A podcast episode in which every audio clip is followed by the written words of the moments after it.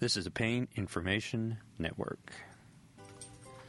I'm in Central Florida, and we're a little tired from a long day of training, and we were at uh, this beautiful campus in Florida, Central Florida, in Orlando, the new medical school there. Their first class of graduates was 2013. I can tell you, this place is magnificent, and uh, it's going to be one of the probably best medical centers in the country. It's going to need a little time, a little maturity, but the medical students I met today were just the best. They were young, enthusiastic, energetic, and it really reminded me why I went into medicine. But you know what? I get Peter Staats today. Peter Staats is uh, world renowned. He's the director of the Johns Hopkins Pain Program in uh, Emeritus. In other words, he started it, and I think he's still a, pretty much affiliated with uh, his academic standing basically throughout the world. World Institute of Pain, and he is an individual that was kind enough to sit with me today as I have Steve Locke here, a second year PM&R resident, and it's fun to look at the contrast. Peter Staats, being world renowned and an expert in his field, he's an author and he is an instructor and, and a lecturer. He's one of these uh, folks that we all sit and listen to and uh, look up to. And it's exciting to have him on. And Steve Locke, he, gets to sit there and we get to look at the next generation and he gets to see us as um, kind of the older guys, but we're not going away anytime soon. And we get to sit and break a little bread. The best thing about finishing the day, and, and they're long and they're hard days, uh, is we get to meet up at the hotel and we get to talk, and we talk on uh, so many subjects that, that are meaningful to us. You'll get to hear Steve talk about uh, his future. You know, when I was a young physician, I was thinking like, well, what's going to be like in 15 to 20 years? You'll hear that question. It was, it wasn't scripted. He, he he's saying the same stuff I was saying, and Peter really handled it. So it's going to be fun episode, and uh, I'll have a couple more of these. So let's get to it.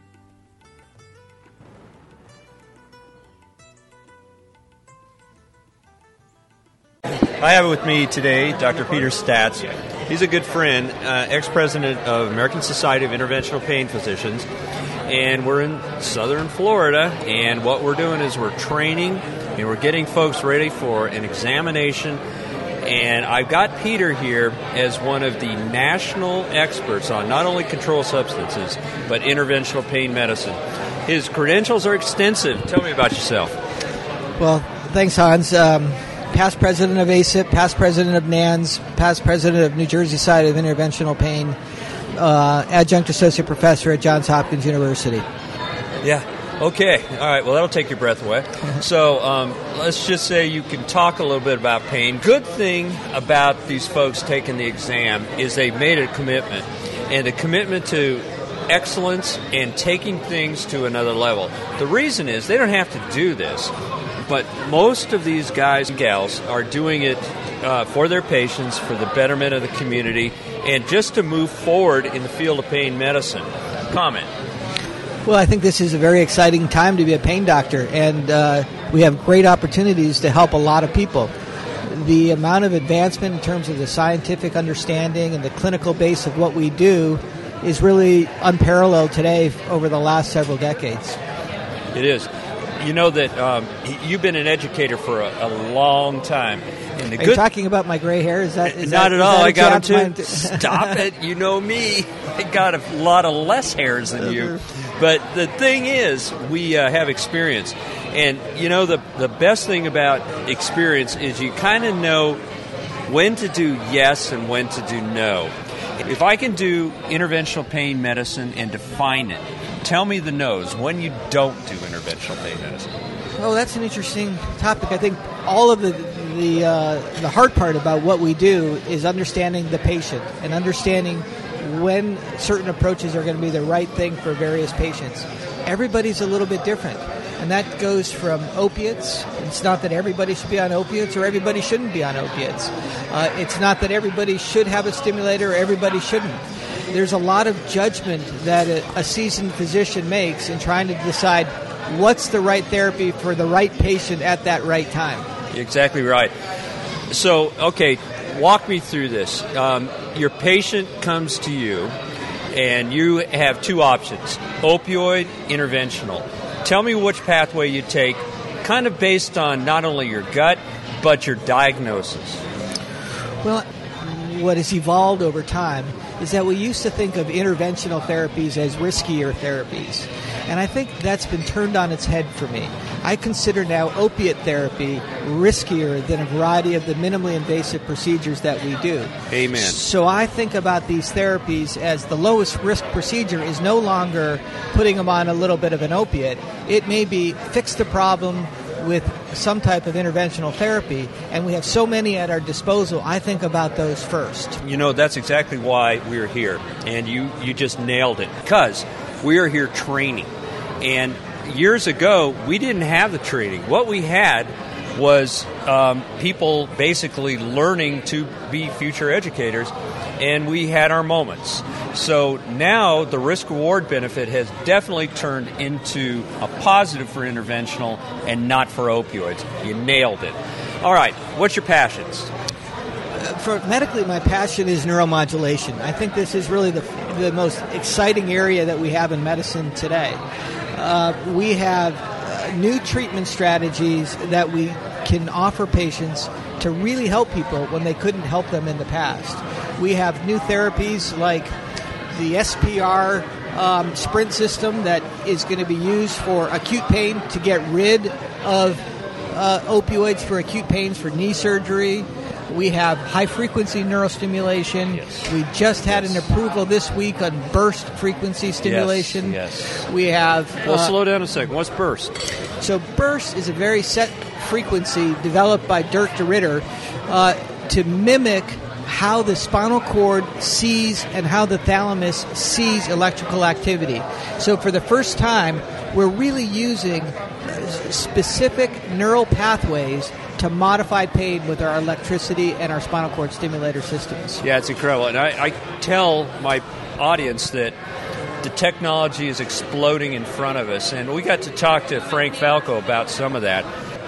The neatest thing about spinal cord stimulation is it doesn't always eliminate opioids, but I can tell you, you can take somebody that had no hope, no advancement in therapy for years, only taking pills, and all of a sudden they're sitting longer, they're moving around better, they're going to the grocery store. I talk about this a lot. They're grasping life back. But more importantly, they're getting out of that cloud, cloud of drugs. Yeah. All right, what else? So I think that's really a, a big focus for me today is understanding this. A- another big passion for my myself is to try to improve quality of care worldwide. And so I work now with the World Institute of Pain also Yes, to try to educate physicians around the world and so we can elevate the standard of care being delivered in very remote areas from Africa to Asia and South America as well. All right, I'm going to turn to a student that I had today who's a very good student. And uh, I want him to ask Peter, got Ramsin Benyamin here too, ask him as well, two of the most prominent pain physicians in the world, a question, and we'll get their answer. So one of the questions that I have is wondering about where do we see ourselves with, especially with the opiate epidemic that we're having, and what are we going to do to solve this problem? Is there any particular steps that we could do to help these people? It's approximately, according to the CDC, about 69 people are dying every day on opiate overdoses. Is there any other goals or plans that we have for them? So, so I'll, I'll take the first stab at that, and then you go from there. I think that's a very critical and timely question.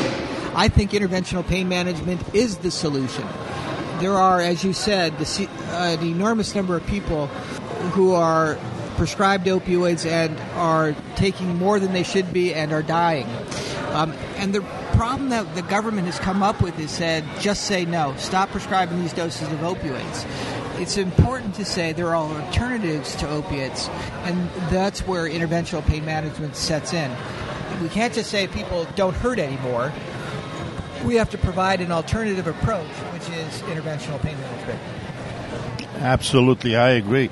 And I, I think that you got to have a balanced approach. You can't just go from one extreme to the other extreme. That's usually what government regulations do to us. So we have to have a balanced approach. Think about all the veterans who, as a result of injuries and stress that they have been through all these years, they have, you know, they have a lot of them have become dependent on opioids, and as a result, one of the unintended consequences of these guidelines is that believe it or not, the rate of suicide among veterans has gone up. Okay, so that's one group. Another group is cancer survivors. We have now 15 million cancer survivors that half of them have been living 10 years or more. A lot of them, they were on opioids in the past, but now they are in remission, but they've become dependent. So we got to find a, a balanced approach to address those who need them and then use interventional procedures as a viable alternative. All right, I'm going to ask. I'm going to ask Steve here. Steve, if you could ask a world-class pain physician anything, where am I going to be? You know, 10, 20 years from now. What do you see us as? Ask ask him anything One of the big questions as a resident that's hopefully going to fellowship into pain management. Where do we see ourselves as as the, in 10 years? 15 years? Do we see more technology advancing us and able to help patients in a, a more in a more efficient way than ever before? Or you think you see more things kind of staying the same? I, I think we're in a great evolution right now. I think much like historically, if somebody had cardiac disease, you would send the patient to the primary care doctor, then on to the cardiologist, and then on to the cardiac surgeon. It wouldn't go primary care doctor direct to the cardiac surgeon. We're going to be in that same boat where somebody with chronic pain comes to the primary care doctor, they're going to go straight to the interventional pain physician, recognizing that we're the people who are the general carpenters of problems with pain. There are going to be times when we need to have somebody go see an orthopedic surgeon. There's going to be time for therapy. There's going to be a time for interventions, and there's going to be a time for medications. And I think we're the most equipped at handling that. I also think that there are a variety of forces that are coming that are going to be very favorable to us. First, we do minimally invasive, relatively inexpensive procedures like the minimally invasive lumbar decompression that can uh, remove the need to have a more invasive fusion or open surgical procedure. And it, the cost basis and the minimum the invasive nature is going to make this become much more common. It's going to be similar to cardiologists doing stents. Initially, this was not well accepted, but over time, it became well accepted. And you're going to find that the advancements in technology with neuromodulation approaches, of which we are very familiar, are going to uh, make it such that we're going to be offering those therapies before very expensive therapies that have limited efficacy. All right, Peter, to close, I'm just going to ask you to give some wisdom to a rising star. And then, Steve, I'm going to ask you about yourself, and you can tell the world. And 10 or 20 years from now, you can come back, you can listen to this, and you can say, Got it, I'm next. So I was uh, uh, founder and uh, chair of the Division of Pain Medicine at Johns Hopkins for many years. We had a lot of fellows that came through, and I my parting words of wisdom for everybody was, do the right thing. The money will follow. Don't follow the money. So there are people out there who just do things to make money. Too much urine toxicology too many epidurals because they think it's going to make them money, too many stimulators because they think they're going to make it money. Those people invariably fail. You may make a little money fast, but you're in this for the long road. Do the right thing. You have anything you want to say? Well, thank you for your time. I appreciate the, the, that is some words of wisdom. And it's been amazing now. Hopefully, will carry forward me, especially into my future into pain medicine, and I'm hopefully to be All right, for the amazing. Future, tell us who you are. So my name is Steve Locke. I'm a second year PMR resident at Larkin Community Hospital. I'm an osteopathic physician. I have a passion in pain since I was a uh, medical student and have been going and achieving my goals and coming here to ACIP uh, conventions to further my knowledge. And the acupuncture background in your family. Oh yes, uh, my grandfather Yi Kung Lok. He in 1973 he legalized acupuncture in the state of Nevada, in which was before prior acupuncture was kind of like done you know at some some guy's house in the back but it legalized as an alternative medicine. And one of the biggest things that acupuncture was pain control at that time. And pain control, in which my grandfather treated the Congress of uh, Congress of Nevada in ear acupuncture. For me, as a continuing, uh, not only a PMR resident, but to hopefully become a pain, pain resident, but also study the Eastern philosophy to combine the both worlds of Eastern and Western philosophy to give the best what I could offer to my patients. All right, he's going to be, and you're going to be our next podcast soon. All right, good job, guys. I really enjoyed having you. Thanks so Thanks, much. Hans. You bet. That was fun, wasn't it? I, I, know the sound quality wasn't that great, but you know it's it's spontaneous. We have the opportunity to all sit down and talk, but you know we're not in a studio. we're in we're in a restaurant or a lounge or something, and we're just we're talking it over. And this is a intimate form of peer review. We all look out for each other and we all talk about each other's practice and what we're doing and what we can learn from each other. And that camaraderie really spills over into taking care of our folks, and that's you. So uh, please leave a review at paininformation.com, and I'll pass along uh, the positive comments. Let's uh, yuck it up for Steve. Let's get him some positive comments, and that stuff is highly motivating. And let, let's face it, he's a resident, and he took time out of an incredibly busy schedule, and I can tell you the hours are unbelievable to come down here and be instructed in interventional pain medicine in the lab.